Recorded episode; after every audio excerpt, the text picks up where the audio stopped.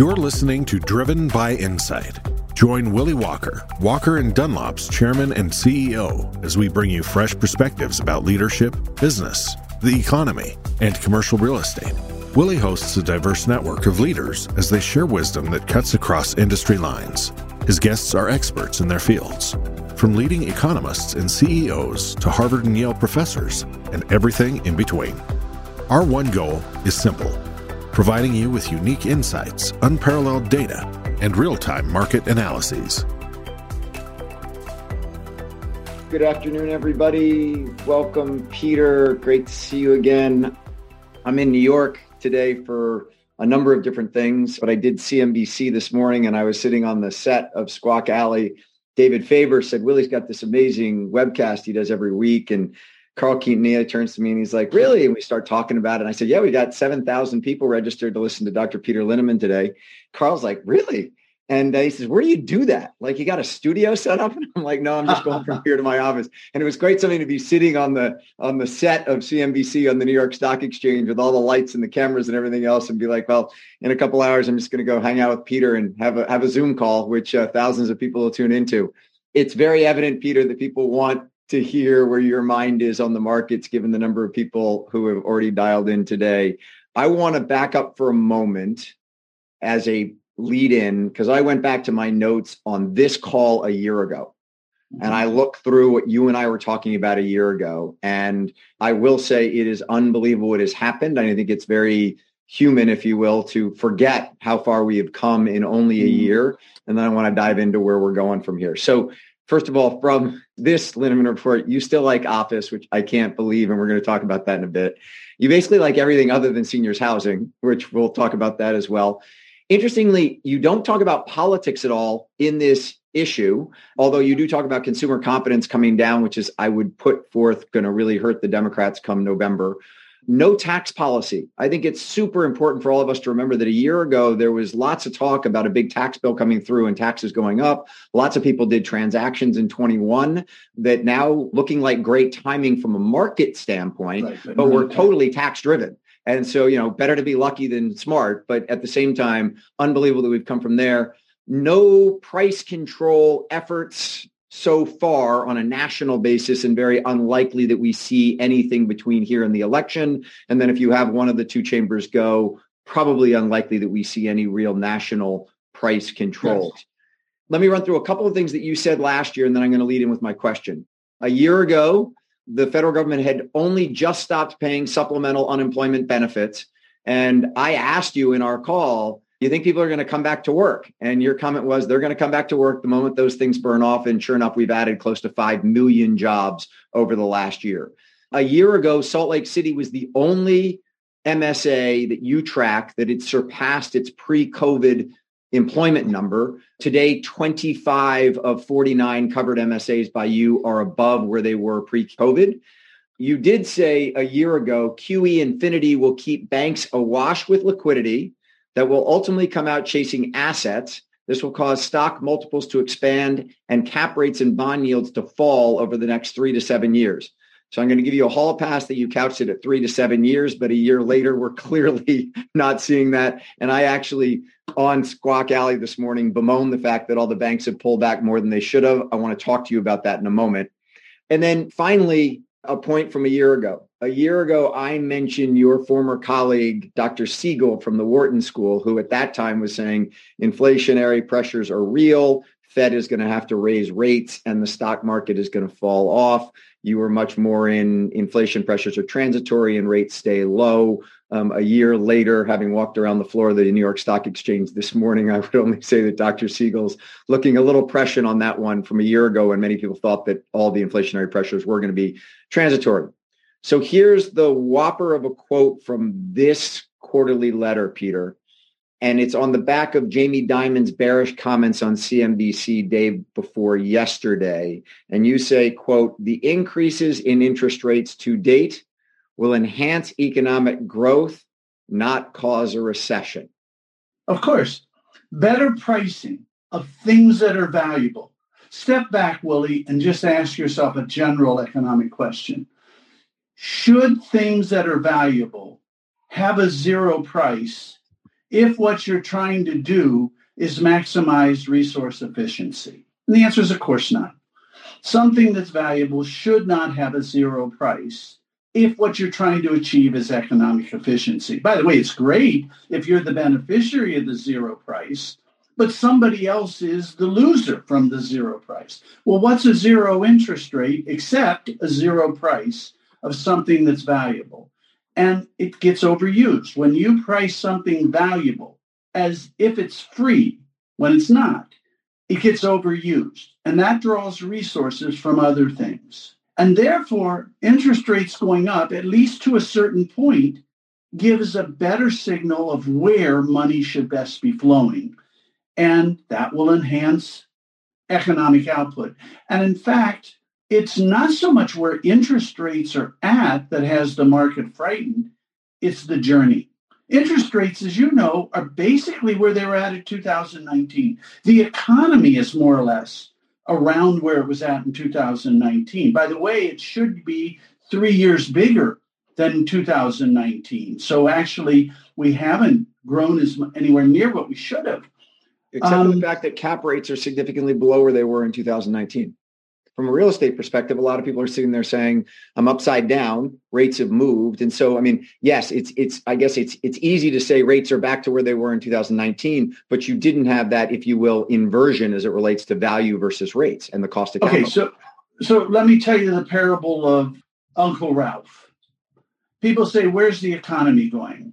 And I say, well, it's like Thanksgiving. You're going to grandma's. And when you get to grandma's, it's not perfect there's tension, but it's generally pleasant. That was the economy in 2019. Not that was perfect. going with Aunt. I think the, the analogy you're doing that you talk about is you you used to drive with Aunt Millie and it was like slow and you'd get there and it was all predictable. And now Uncle Ralph picks you up having had a couple of cocktails.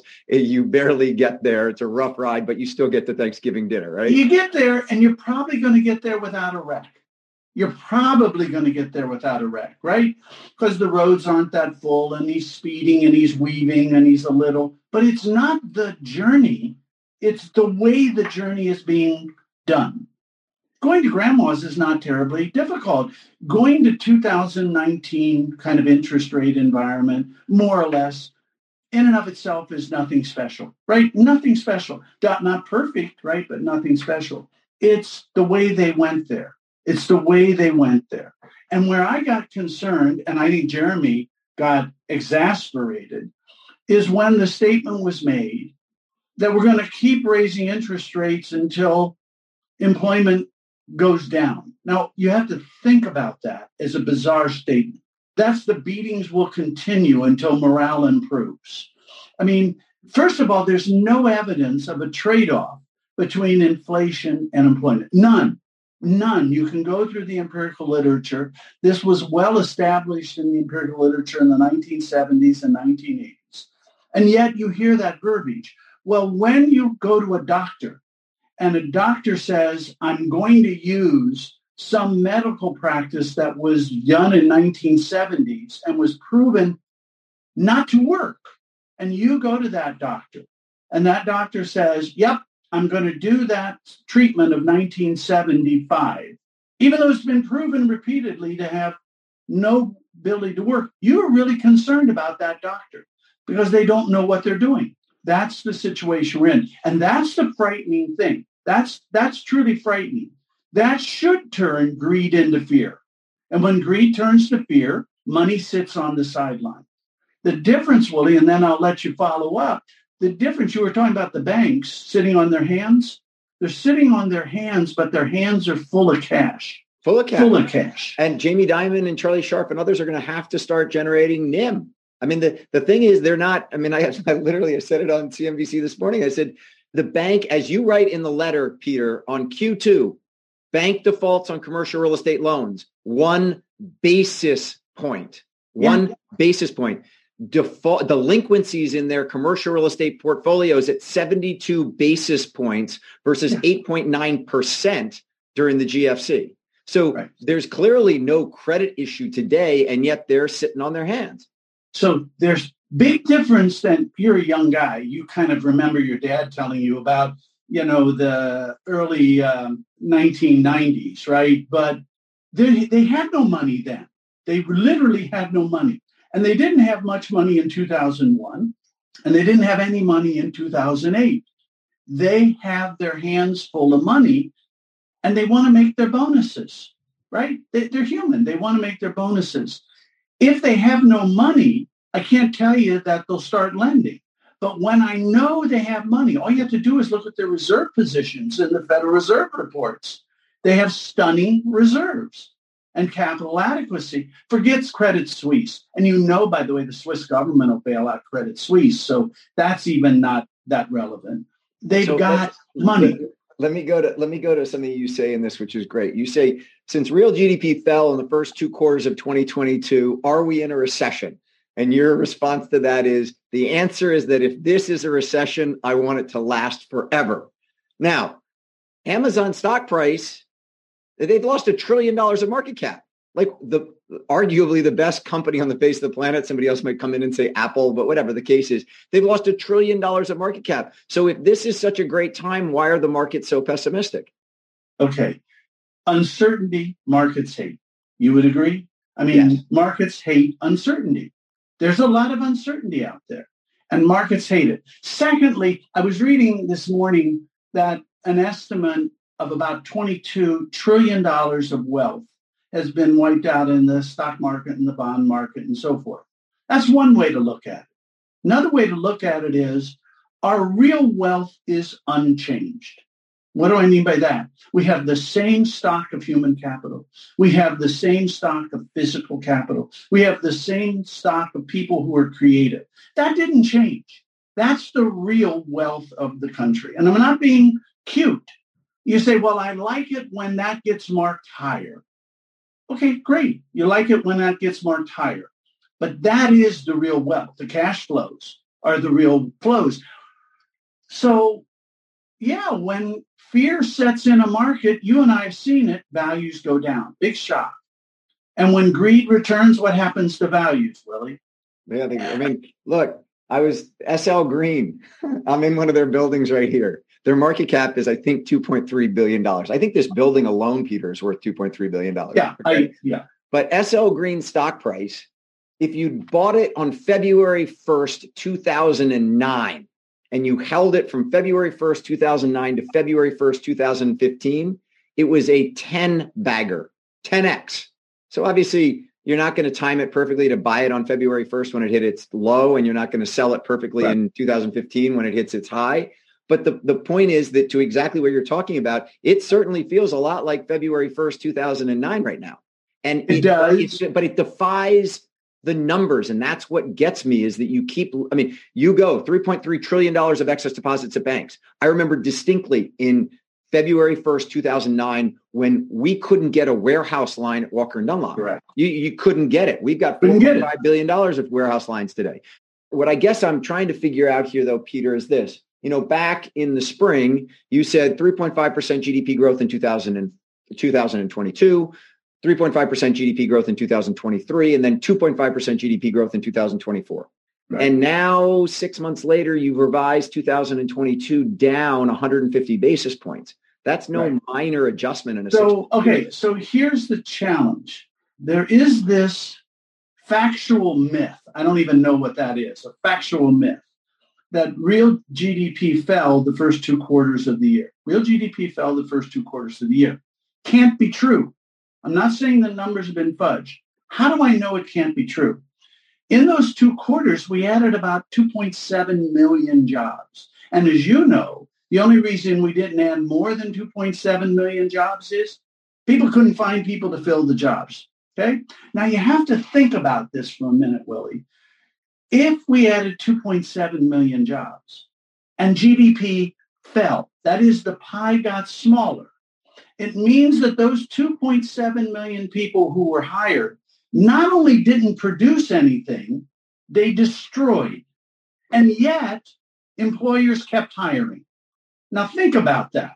Employers on the ground kept hiring people who came in and destroyed value. And yet we said, bring it on. I need to hire more. Can't be. Can't be. There's just no way. And by the way, you look at industrial output, you look at retail sales, you look at profits. It can't be. Interestingly, you look at gross national income, which almost always is the same as gross domestic product. Gross national income is up several percent in the first half of the year, and gross domestic product is down, and they should move the same. And which do you believe? Do you believe gross national income when you've added 2.7 million jobs in six months? Remember, the whole population this year, the entire year, it's only going to grow like 1.5 million people, 1.6 million people. We had 2.7 million jobs in six months. Of course, the pie grew. Of course. Okay. If the data says it didn't, it doesn't mean it didn't.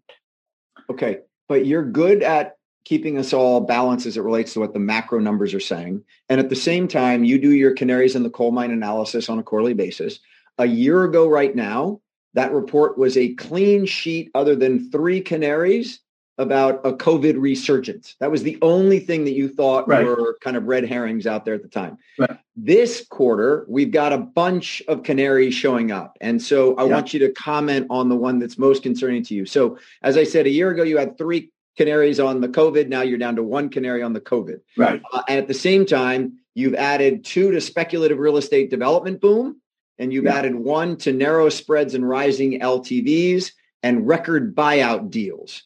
Uh, and then the final one is an empty space being worth more than full space. Okay. So yep. I, I want to go to your narrow spreads and rising LTVs because spreads from a lender standpoint are obviously tight, relatively speaking. And I don't know about the last time you went out and got a loan, but we don't have a single borrower Walker and Dunlop who feels like they're getting a, a solid LTV. They're all debt service constrained. And so our LTVs are in the low 50s right now because of where cap rates are and where proceeds are going to. So why are you concerned about LTV? So I'm concerned because I think the original, what, if we go back four months ago, something like that, it was starting to show that. And I think people overreacted. I, I just think they overreacted. So they saw the signs that I saw and said, I'm not going to get caught out again. I'm just not going to get caught out again. And in the short term, they've staunched it in the way you're describing it. In fact, they've over staunched it, right? They've way over staunched it, given the amount of money that's there. So that probably, not probably, that isn't true literally as we speak, because fear has what? Fear has papered over almost everything, right? Just fear is the only thing. Now, could fear itself trigger a recession? I guess. I guess. It's not the typical way a recession gets triggered, right? But it could. Maybe I should add a new Uncle Ralph canary, right? Um, Did Uncle um, Ralph Uncle Ralph actually put the car into the ditch? So on yeah. that, Peter, though, one of the other ones in there is speculative real estate development. And so you track multifamily starts very closely, and there's a great analysis of it in this quarterly letter. And right. so I give everyone some sense of where we've come from and where we are right now on a trailing 12 basis. Multifamily starts in 19, 389,000, in 20, 380,000, in 21, 459, thousand. And if you take the trailing three months over the summer and annualize it, it's closer to six hundred thousand. It's from five hundred seventy-one thousand in June to six hundred twenty-one thousand in August. Does the number of multifamily starts a concern you and b change your outlook for multifamily? Well, first the question is that's that in industrial, you could pretty much do a similar discussion of industrial as you did for multifamily, right? In terms of it's what I was reacting to when I was saying speculative. It's not hotels and it's not office buildings, right? It was uh, warehouse, industrial, and apartments. Does it change my outlook? It softens my outlook, right? We still have people, we still have activity, we have all this. We still have a national shortfall, even at the numbers you're talking about. But my numbers show 500,000 units nationally, 600,000 units nationally, a one and a half percent kind of shortfall, less in Texas where NIMBYism isn't as much. So yeah, when you start running that pace, you could make up a couple of hundred thousand units pretty quickly, particularly on a submarket basis. So that's largely what I was reacting to there. Does it make me think it's in the tank. No, I don't think it's in the tank. You have good demographics, as you know. You have people view it as a good asset class from a capital market point of view. Supply shortfall is weakening, but the single family shortfall is still there. So that alternative is still going to see its price outstrip inflation over a longer term, which means people have to save longer to get a down payment, right? And so I still like it. The other thing, Willie, I kept I kept trying to figure out where did that huge surge in demand, not just growth in demand, but that surge from about what, November, December of 20 through all of 21, where did that big surge really come from? And doing some back of the envelope, putting together bits and pieces of data, here's what I think the surge came from. You had two roommates. You were in a 600 square foot apartment. All three of you worked and all three of you partied all night. So you didn't mind having two roommates in 600 square feet.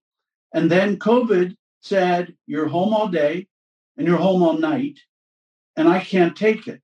And so the desire to shorten up my roommates created a lot of demand. And the ultimate roommate that got shortened up were parents because it was fine to live with mom in the basement as long as I worked all day, which a lot of them did, and partied all night, which a lot of them did, and mom never came to the basement. Well, suddenly, what did COVID do? Mom had to Zoom from the basement.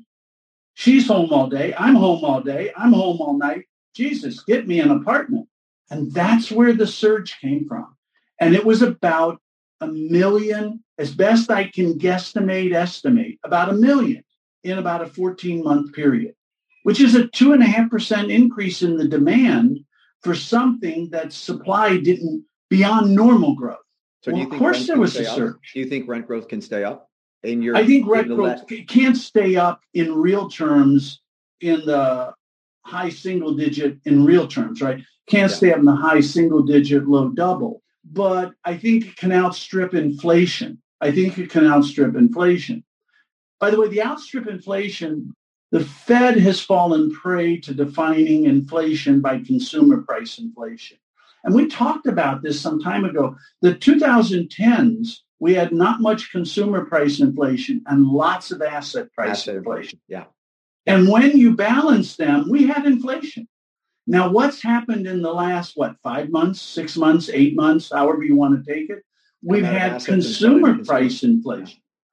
But why really did we get consumer price inflation? Yeah. We got consumer price inflation because of supply shortfalls. Demand recovered faster than supply. And we got asset price deflation. And why did we get asset price deflation? People sat on money. Now you go back to the research I've done on what determines cap rates. It's the flow of funds, not just that I have it in a stack somewhere. It's the flow. And what you have is big stacks not flowing and then we come back around, I do think it still flows. That's why I gave myself that longer period because I don't know when it will flow, but it will flow. It will flow. And this actually, you know, this current episode where what cap rates are soft is a good way of saying it, not much transactions, etc. Soft. How about how about undefinable? I, I sat in a meeting. I sat in a meeting last week in Atlanta with my team, and Kris Mikkelsen, who runs our investment sales group, was asked point blank by a client, "So where are multifamily cap rates?" And he went into a six-minute soliloquy before he actually answered the question. It was sort of like, "I'll tell you whatever you want to know, and I'm not going to give you an actual answer." He actually ended up giving him an answer, but anyway, but yes, it's think hard about to define. It, Willie. You go back to my research, my view on what determines cap rates. It's flow of funds. Now, but your LREI, no but hang on a second. You, so go straight to that data point because it's in the it's in the it's in the peak. So LREI peaked at 170 in 2009. Okay, and it bottomed at 133 in 2014. So so everyone's tracking these numbers right. who hasn't sat around and kind of what I just said just sounds like a number. So here you are, 2009. Okay, the Linneman real estate what is it? Index. It's just Index. money relative to the economy. That's right. flow so of there's, funds. There's absolutely there's no capital out in the marketplace at that point and that's why it's at 170 then it crashes down to 2014 where there's tons of capital but no one's deploying it. That's at 133 right. and we're at 157 right now in Q2 2022 and so if you think about where cap rates move from 2009 to 2014 are we correct on cap rates right now being at about 475 on multifamily Probably, probably in that range because people are sitting on the money. But remember, unlike 20 years ago, 30 years ago, 40, they're sitting on money. In the past, they had no money to sit on. Right. Big difference. Right. Big, you know, I, I take another data point, Willie, I was thinking about the other day. You, you may recall I was chairman of Rockefeller Center and reorganization in 1994, 1995. Do you realize that I went to everybody who either had money or pretended to have money? And the big opportunity, Blackstone had about $300 million fund. Goldman had about a $500 million fund. Apollo had about a $500 million fund. Zell had about a billion dollar fund. And that was it. That was it. Now compare that to today. Lots of money, lots of dry powder. And it's sitting on the sidelines but it can't sit on the sidelines. I don't believe it can sit on the sidelines forever. You know, I did this Haagen Dazs, you know, my Haagen Dazs. It's sitting in the freezer, and you ate. You actually ate some this week. I not this week too. Right before I left, I'm in Europe right now, but right before I left, I had so it was four quarts, and now it's three somebody who has four quarts of Haagen Dazs in their freezer is going to use it. I don't know when. I don't know if they're going to use all of it. I don't know if they're going to. Somebody with three and a half trillion dollars of available reserves is going to use it. That's what they do. Not all of it necessarily, right? Some of it. Let me put a same with the dry powder for private equity, sovereigns, etc let me put some numbers behind what you just said, and then I want to move to a, to a, to another question. So Preqin reports that there's 1.2 trillion dollars in AUM in real estate private equity funds today, and that has grown over the last 21 years at a compound annual growth rate of 15.3 percent.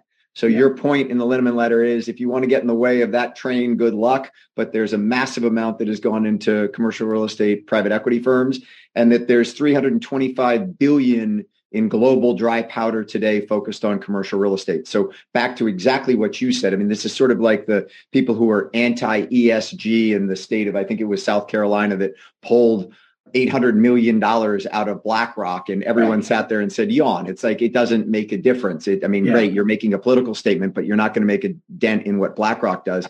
Similarly here, there is so much capital there that at some point it's got to come off the sidelines and invest it. Got to come out. And again, I don't know exactly when, and I don't know exactly which assets it's going to chase. I just don't think, and by the way, households, households have like 4 trillion beyond normal. I don't say they bring it all out tomorrow, but do you really think people sit on $4 trillion forever? They're going to use some of it to buy a car because they're behind the, the pace for cars. They're going to buy some, use some of it to go to Europe or someplace. But the bulk of it, they're going to rotate out of cash into more active assets, particularly as inflation or some matrix of inflation are up, because I, I got to get my money to work or just watch it erode. So one of the data points you put in the letter, Peter, is that the average, real average multifamily sale price in July, this is yeah. per CoStar, was $254,000 per unit. That's an all-time high and it's 50% above the historic mean of $166,000 right. per unit. So right. if you own that multifamily property today and it's cash flowing nicely and you've got the prospect of real rent growth in north of 5%, why would you ever sell? Well, I mean, some people have to sell because the partnership dies, literally, right? The partner dies or something. Well, there is that. Some of it has to sell by end of fund situations. And, you know, yes, I may not get as good a price today as I could have gotten, as you said, at the fourth quarter last year. And, but by the way, if I bought seven years ago, even if I sold into kind of a softish market today, however you want to define it, I, I've made money on my apartments on the seven year hold. You would agree? Yeah. And I'm in my promote pretty handsomely on that. And I probably refied as I went pretty handsomely. So that's why I'd sell is to realize my promote and give my money back to investors and hope that they give me right back, right? So I'm going to give them 100 and they're going to give me 100 right back. So on that, then, if we're sitting here today and you say, okay, if you hold or if you're not a forced seller, why sell? But there are people who are selling. So what's to give someone conviction to go buy today? So do you listen to Jamie Dimon saying we're going into a recession in 2023, or do you listen to Bill Ackman saying, you know what, the Jerome Powell's not going to come out and say Ali Ali income free, go invest. You've got to have some conviction in where the economy is going, and that today, given price movement that we've seen clearly from cap rate adjustments and prices and where BOVs and actual sale prices are coming in, is today the time to start to deploy some of that capital? Feels like it. I mean, I bought an apartment complex down in Baltimore in 2000, early, early, like January 2009 or February. People thought I was crazy. Yeah.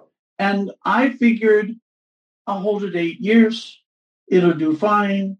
I don't know exactly what it'll do. Don't get don't lose perspective with all the shiny objects. That's my new phrase right now, which is it's really easy to get caught up in shiny objects, right? Let's talk about the election. Let's talk about um, the environment. Ukraine. Let's Ukraine, Ukraine isn't really whatever, a shiny right? object, right? There's War a in lot Ukraine's the real really- deal. I think we have at least as many shiny objects as we've had in my career. I'm not saying more, but at least as many. And it's very easy to get distracted by shiny objects. Well, if you're a trader, Mike Milken had this great phrase that if you're a trader, you have to know what comes across the wire in five in five minutes. But if you're an investor, you just have to know what the newspaper is going to say five to seven years from now.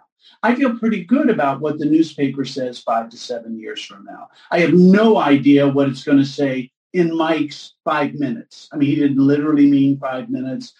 But if I'm a real estate investor, focus on the asset, focus on the fundamentals, focus on your pro forma has never been right. Never, no matter how good you've been. I had a conversation with, we just refinanced out of a real nice opportunity zone project on an industrial project after like 20 months, right? And we're all patting ourselves on the back. We missed our pro forma enormously. It turned out twice as good. So here we spent all this time and we're congratulating ourselves. And I said to the team, let's have a little humility because if we can miss it that direction in a 20 month period, we can miss it the other direction in a 20 month period. But I don't think we're going to miss it that big over a seven or 10 or 12 year period. Don't get distracted by the shiny objects. Focus on the fundamentals. And I think if you do, this is not such a bad time.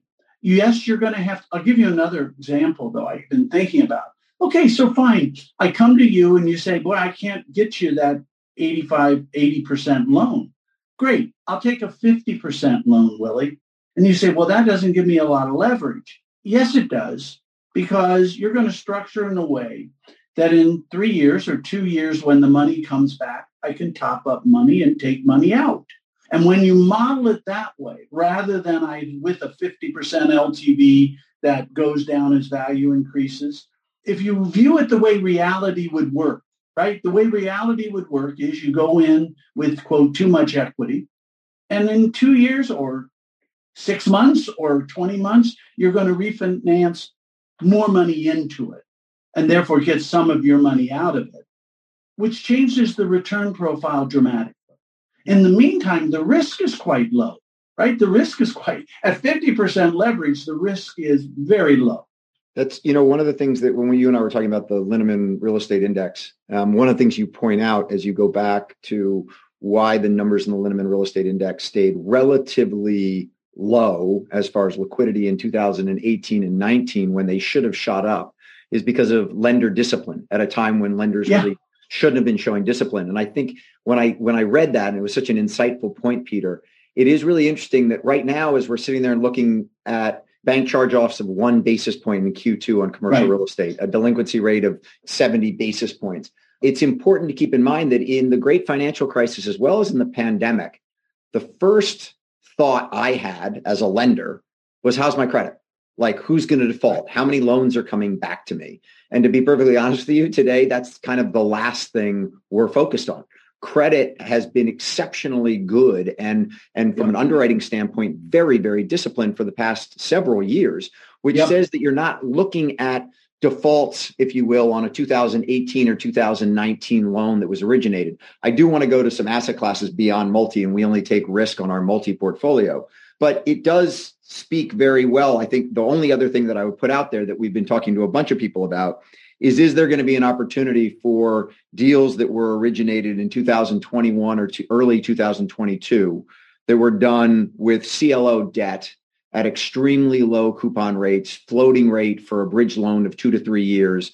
The property doesn't stabilize and meet pro forma, and there's a refinancing obligation that hits the wall, if you will. And is that an opportunity for people with dry powder to step into the market, not in the Q1 2023, but more like Q1 2024 and 25 on That's, some of those? I think you're right on, and there will be opportunities, but they're not going to be steals. And the reason they're not going to be steals is there's too much money, right? Uh, there's just too much money to steal the opportunity. There will be opportunities, but not opportunities to steal the asset, if you will. Yeah. So on construction spending, I was I was amazed at the numbers that you put in there because you show the year on year swings yeah. as it relates to investments into all the major asset classes. But what got me was just if you will, the percentage that's going to various asset classes. So of the 390, I think it's 393 billion dollars of construction spend that's going on right now amongst the major asset classes. That's about right. About 20% is going to office, 72 billion. 40% is going to industrial, which is 150 billion. 9% is going to retail, which is 33 billion. Only 4% or 16 billion going to lodging and almost 100 billion or 26.5% going to multi. So my right. question to you on that is, Peter, who's building an office building right now? Why oh, would you build so, an office building? Okay, so that's a great question. Largely, remember, those are construction outlays, right? So I didn't start a new office building. You know what I did? I'm doing the fit out, I'm that building that SL Green started in 2019 or 2020 started. There's a lot of work. That's a three-year project, right? Three and a half year project on a high rise. So there's still a lot of spending that's going on in those buildings. It's pretty much the same with hotels, that it's the larger the spending, the big spending in hotels heretofore has largely been finishing out the big hotels, not starting new big hotels, finishing out.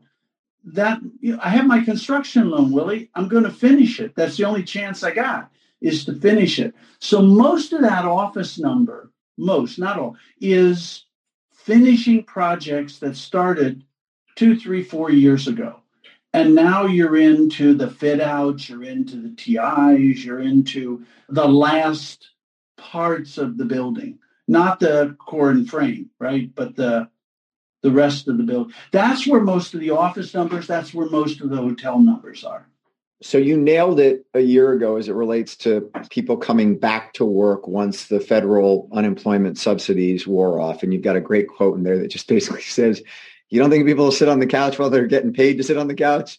You also get them working when they're not getting that subsidy. It's a, it's a great quote. Yeah. But you also, in our last call, Peter, talked about once we get back to 60% in the office occupancy, we're going to hit kind of a tipping point and everyone's going to want to come in because if Susan right. is in the office and seeing her boss and getting the promotion, someone else can come in. Back to the office, forward to work, however you want to talk about it. It's a slow grind. Has your outlook as it relates to office changed at all since the last time we talked? It's slower. And I think I said this last time. It's been slower than I would have thought I still think there's a tipping point. There's some evidence of this of around 60 to 70 percent. And I jokingly say is that if uh, six out of uh, 10 people are in the office, I got to be there to make sure they're not talking about me, right? I got to get there to protect my flank, not to be productive, just to protect my flank. the reason I feel good is, as you know, the percent there is coming up at about uh, 2% a week, right? Some number like that. It's not moving fast, fast, but it's moving.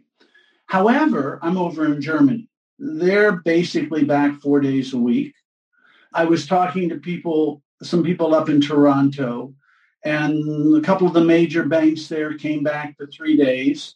Then they came to four days. And I think they were saying to me three weeks ago, they said mm, five days. And by the way, people still have flexibility for stuff. In Israel, in Tokyo, as I talk to people, they're basically about, back. But you talk about Tokyo and you make a very good point that they live in smaller spaces that you know back to your point about what happened to make the surge in in in, in the apartment sector and all these new renters it was everyone saying i don't like crawling all over each other. And that's clearly the case in somewhere like tokyo where people literally do live on top of each other and going to the office is a nice break from it. But structurally the united states doesn't have that. And so I, I by looking outside of the united states i got to kind of push back a little bit and sort of say i mean is that a fair model to say we're going to follow the rest of the world rather than the united states being somewhat unique it's not perfect, but Toronto's not so different than Chicago, right? Tel Aviv is not so different than some of our places. Nothing is perfect. Obviously, Tokyo is a, is a very special place. London has come back much better than we have.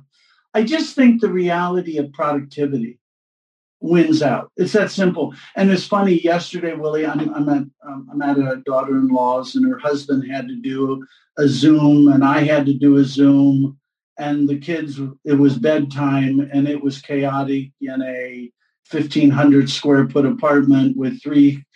How does real work get done day after day? Once in a while, yeah, but every day, most people don't have that kind of environment and discipline. And by the way, what does the person do that has an 800 square foot apartment? Now, granted, they only have two screaming kids, but they also have what's the game? Um, you know, Celebrity Feud on or something to distract them. So. Yeah. Yeah, again, back to the shiny objects. Yeah. Employees are very easy, and, and even executives, very easily distracted by shiny objects and the shiny objects there are family feud and whatever and whatever and their children and so, so one of the one of the comes. an interesting uh, an interesting point on you is shining objects and then i want to go to this next point on technology. Uh, i was listening to a peter attia webcast uh, mm-hmm. podcast this past week where he had on somebody who'd written a book all about pushing your physical limits and then also being bored. And they they went into this long conversation about hunting and how hunting is actually one of the few times if you're going elk hunting that you actually sit out in the middle of nowhere with no cell coverage with no books and you actually are bored. And one of the comments that Attia said was that 2007 was the end of human boredom and I was like sitting there going, I'm going to say, why does he go 2007? He's like the advent of the iPhone. The moment that the iPhone put everything at your fingertips, we all are constantly being inundated with information to the point where the yeah. human brain is never bored. It might be on something that makes no sense to be focused on, but it is right. always getting input and it's never to be able to stop and just sort of think a bunch.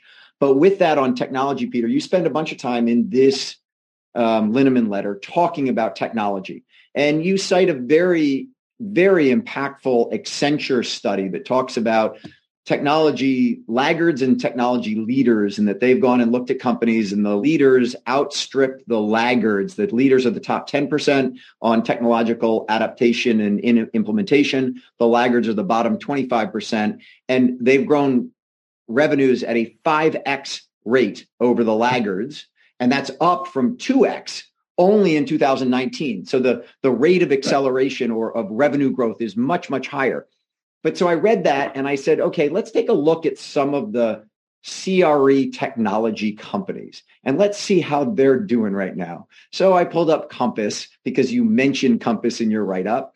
And right.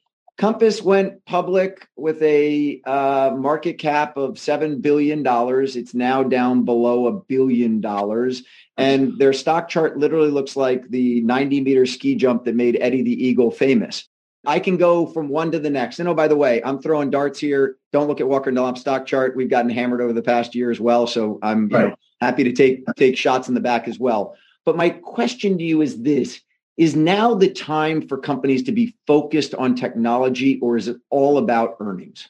Well, I don't think it's all about earnings, but it's a lot about earnings. And I think I've always believed it's a lot about earnings. Technology can be a shiny object, right? I mean, in some ways, one of the great frustrations on, as you know, running a company, being on boards is you, you just every meeting, you're approving more money to update your technology. And they tell you this is going to be the great solution. And then two years later, they're telling you how terrible it is. And then so you have another, you know, amount of money you pour in. I do think, I mean, I, I, I take the Accenture report. I think the Accenture report is partly about technology, but I think probably their result is probably more about an openness to ideas. You know, that companies that do a lot of technology are probably a bit more open to ideas and to ideas that challenge them, not just technology, right? There's a kind of compounding effect there. Technology for technology's sake is nothing special, right? I I mean, I cons are you am I the only one listening to this who's so frustrated by the iOS updates that after every iOS updates, there are things that don't work the same and you have to figure them out and they're no better.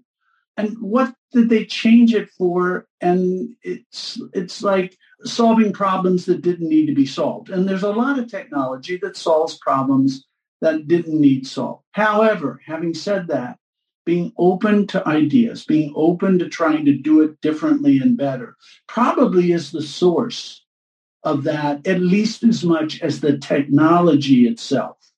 So another prognostication you make in the Linneman letter is that oil prices are actually going to go down from here. You cite one data point, which I found to be fascinating, which was the number of rigs in the Permian Basin. Yeah. So you put out there that there were 408 rigs in the Permian Basin in February of 2020, just before the pandemic that shrunk. And I thought that the rate at which it shrunk was fascinating, Peter. It went from Fast. 408 to 117 over a four month period. I mean, that's yeah. literally just ripping stuff out of the ground. And we're well, now no, turning off the taps, turning off the taps. Right? Just turn them off. Okay. Okay. And so, but we're now back up at 340. But your sense is that oil is going to settle in somewhere around 80 bucks a barrel. And I mean, sure. given Ukraine and and and given the fact that the Biden administration has tapped the strategic petroleum reserve to a level that we haven't seen in a long time and is going to have to start building that back up from a national security standpoint at some point post election, clearly. I mean, aren't fuel prices going up next year? My answer is pretty simple. I started studying fracking about 12, 13 years ago, first on natural gas and then oil, which came a little later. And what I came to understand, or I think I understand, is the extraction cost, break even cost, if you will, price, I should say, rather than cost, is probably in the $40 range, could be as low as $35 a barrel range. It depends on exactly the conditions. If something costs 35 to 40 and you can get 80 for it, I don't care how unpleasant the regulatory environment is. Somebody's going to figure out how to take advantage of a $40. I mean, a barrel oil is not that big. You and I could pick it up with a little help. You're a fit guy. So, you know, we could pick up a barrel and $40, you know, a barrel. You, you just, so I just think that's too big a, a spread not to be taken advantage of. Now, would it have been taken advantage of a lot faster if there was a much more favorable environment for our oil in a regulatory context? Of course, of course. But there isn't. You know, that's the fact. But that doesn't mean it's not going to be taken out. I mean, it's just too profitable. It's just too profitable. If you told me we were at $40 a barrel and the regulatory environment is not friendly. Yeah, you know, but that's not the case. So I said at the top, you're pretty bullish on all commercial real estate asset classes other than seniors housing. Talk for a moment about seniors and why you don't like it. Well, people can't do math. I'm going to put aside what my. That's quite a statement, Peter. I think a lot of people on this webcast today can do plenty of math. So Some tell people. us, tell us where we're wrong in our computation. Okay, so here's the thing: you go to the experts and they say, yep, people sort of move into senior housing in varying forms. Uh, I'm not talking about age restricted. Let's talk senior, senior, right? Even senior independent around 78. Okay. So you go, well, let's go back 78 years ago and see how many people were born. And it's the end of World War II. It's like 1944, right? Well, 19 wasn't even end of World War II. It was 1944, still raging. Well, there weren't a lot of births in 44. There were more in England, by the way, because the boys were over there, but they weren't at home. And so it was a low birth cohort. So you still got 44, 45, 46. The boys don't really get home in full mass until 46, and it takes them a year to get married, a year to have it after that to have a child. So you really get the baby boom happening around 48. So take 48 plus 78. That's when you're going to really see the surge. So for 30 years, people are saying, yeah, I want to be in senior because the baby boom is aging. Well, the latter part is true. The baby boom basically ages a year each year, but it's not there yet right? And then you put on top of that a little of what Mike Roizen and I talked about, which is 78 could be 80 without a big stretch of the imagination. So now you have to say, well, you go back 80 years, right? And you go back, if I go back 80 years, I'm in 42. I'm just starting to really hit the war years, which are low. And, and you can look at the bursts, right? It's not a hard thing to look at the bursts. So that's why I'm not bullish in the near term. I'm very bullish, but I just think it's a little early to get in because there's too much disappointment yet. It's fascinating to go to the actual numbers and wind the clock back. And and also to some degree use that cohort in somewhat of a static view in the sense that Correct. the average age is 78 and we're going to stick on the 78 to exactly what you and Mike and I talked about a couple weeks ago which is just that longevity is very much here people are living longer and they're also living more active lives and so going Correct. to seniors used to be something that was really needed to be able to support the lifestyle you wanted to live and now people are living and able to live lives with right. fake hips and fake knees in ways that they couldn't in the past so I don't have anything against senior housing at all. I kind of like it you know, if you can get a good product, I like it as a product. I just think that people believe that's what they can't do the math of you tell me what age you think they come, subtract that off of today's date, look at the number of people born. There weren't many. And when I get real aggressively interested is when we get a year or two before that. And that's still got like four years to go, five years to go.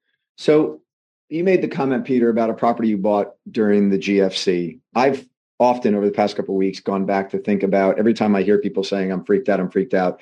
I think about Warren Buffett making his investment in Goldman Sachs. Yeah. Warren Buffett didn't try to time that investment. And actually, when he made the investment in Goldman Sachs, things were looking pretty shaky, kind of across the board. Absolutely. But he had conviction that Goldman was an incredible firm, that it was going to find its way, and that if he put his capital in there with the ability to buy 5 million warrants or whatever the number was that he put on the table, that it was going to be a great investment. And he did it, and it was handsome as can be. Could he have done it a month earlier and maybe gotten a little bit more? Could he have done it a month later and gotten a little bit less? Whatever the case might be, I've been sitting there saying, where's my Goldman Sachs investment? What can I go and put money into today that regardless of whether we, Uncle Ralph is driving to the Thanksgiving dinner or whether it's Aunt Millie, I'm going to get to the Thanksgiving dinner and I wouldn't mind getting that 10Xer on SL Green from February 1st, 2009 to February 1st, 2015. Where, where's your Goldman Sachs Warren Buffett investment right now? Not tech, not tech. Well, I mean, if the cash flow tech maybe, but not tech. I think real companies with real cash flows. I, I would say apartments. I still like industrial. I like office, but it is risky because if I'm wrong and they don't come back, and, and I, I know it's hard for you to believe, but I could be wrong. And, and so that's a challenge. But basically, I'm not a trader. I, most of the clients I have aren't traders.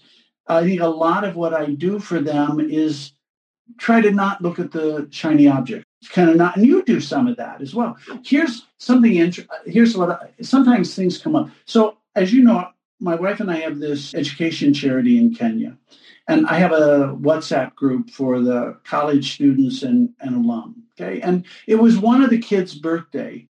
You know, we do happy birthdays to one another on our thing. And so all these kids are chipping in. And the guy says, I'm 23 today, you know, and this is a tough time to be 23 years old and blah, blah, blah. The Ukraine and the this. And I realized that I was 23 in 1974. 1974. There were two hour waits to get a tank full of gasoline. The price was sky high. The Arab Israeli war had ended, and who knew if the Middle East was going to inflame? Terrorism is really rampant, both domestically and internationally. Watergate. They, Watergate, you had the president on the verge of resigning in disgrace. You already had the vice president resign in disgrace. The Speaker of the House was about to become the President of the United States. I think that's a bit of a constitutional crisis. The Soviet Union was very aggressive. Communism was clearly on the upswing at that moment globally, et cetera, et cetera. And you, you get the point. Yep. And Vietnam was just winding down. And you're going, wow, we kind of, and by the way, since then, per capita real GDP is up about 130% in the US. Globally, about 5 billion people have left abject poverty. Many of them have left poverty. Probably 3 billion of them have left poverty.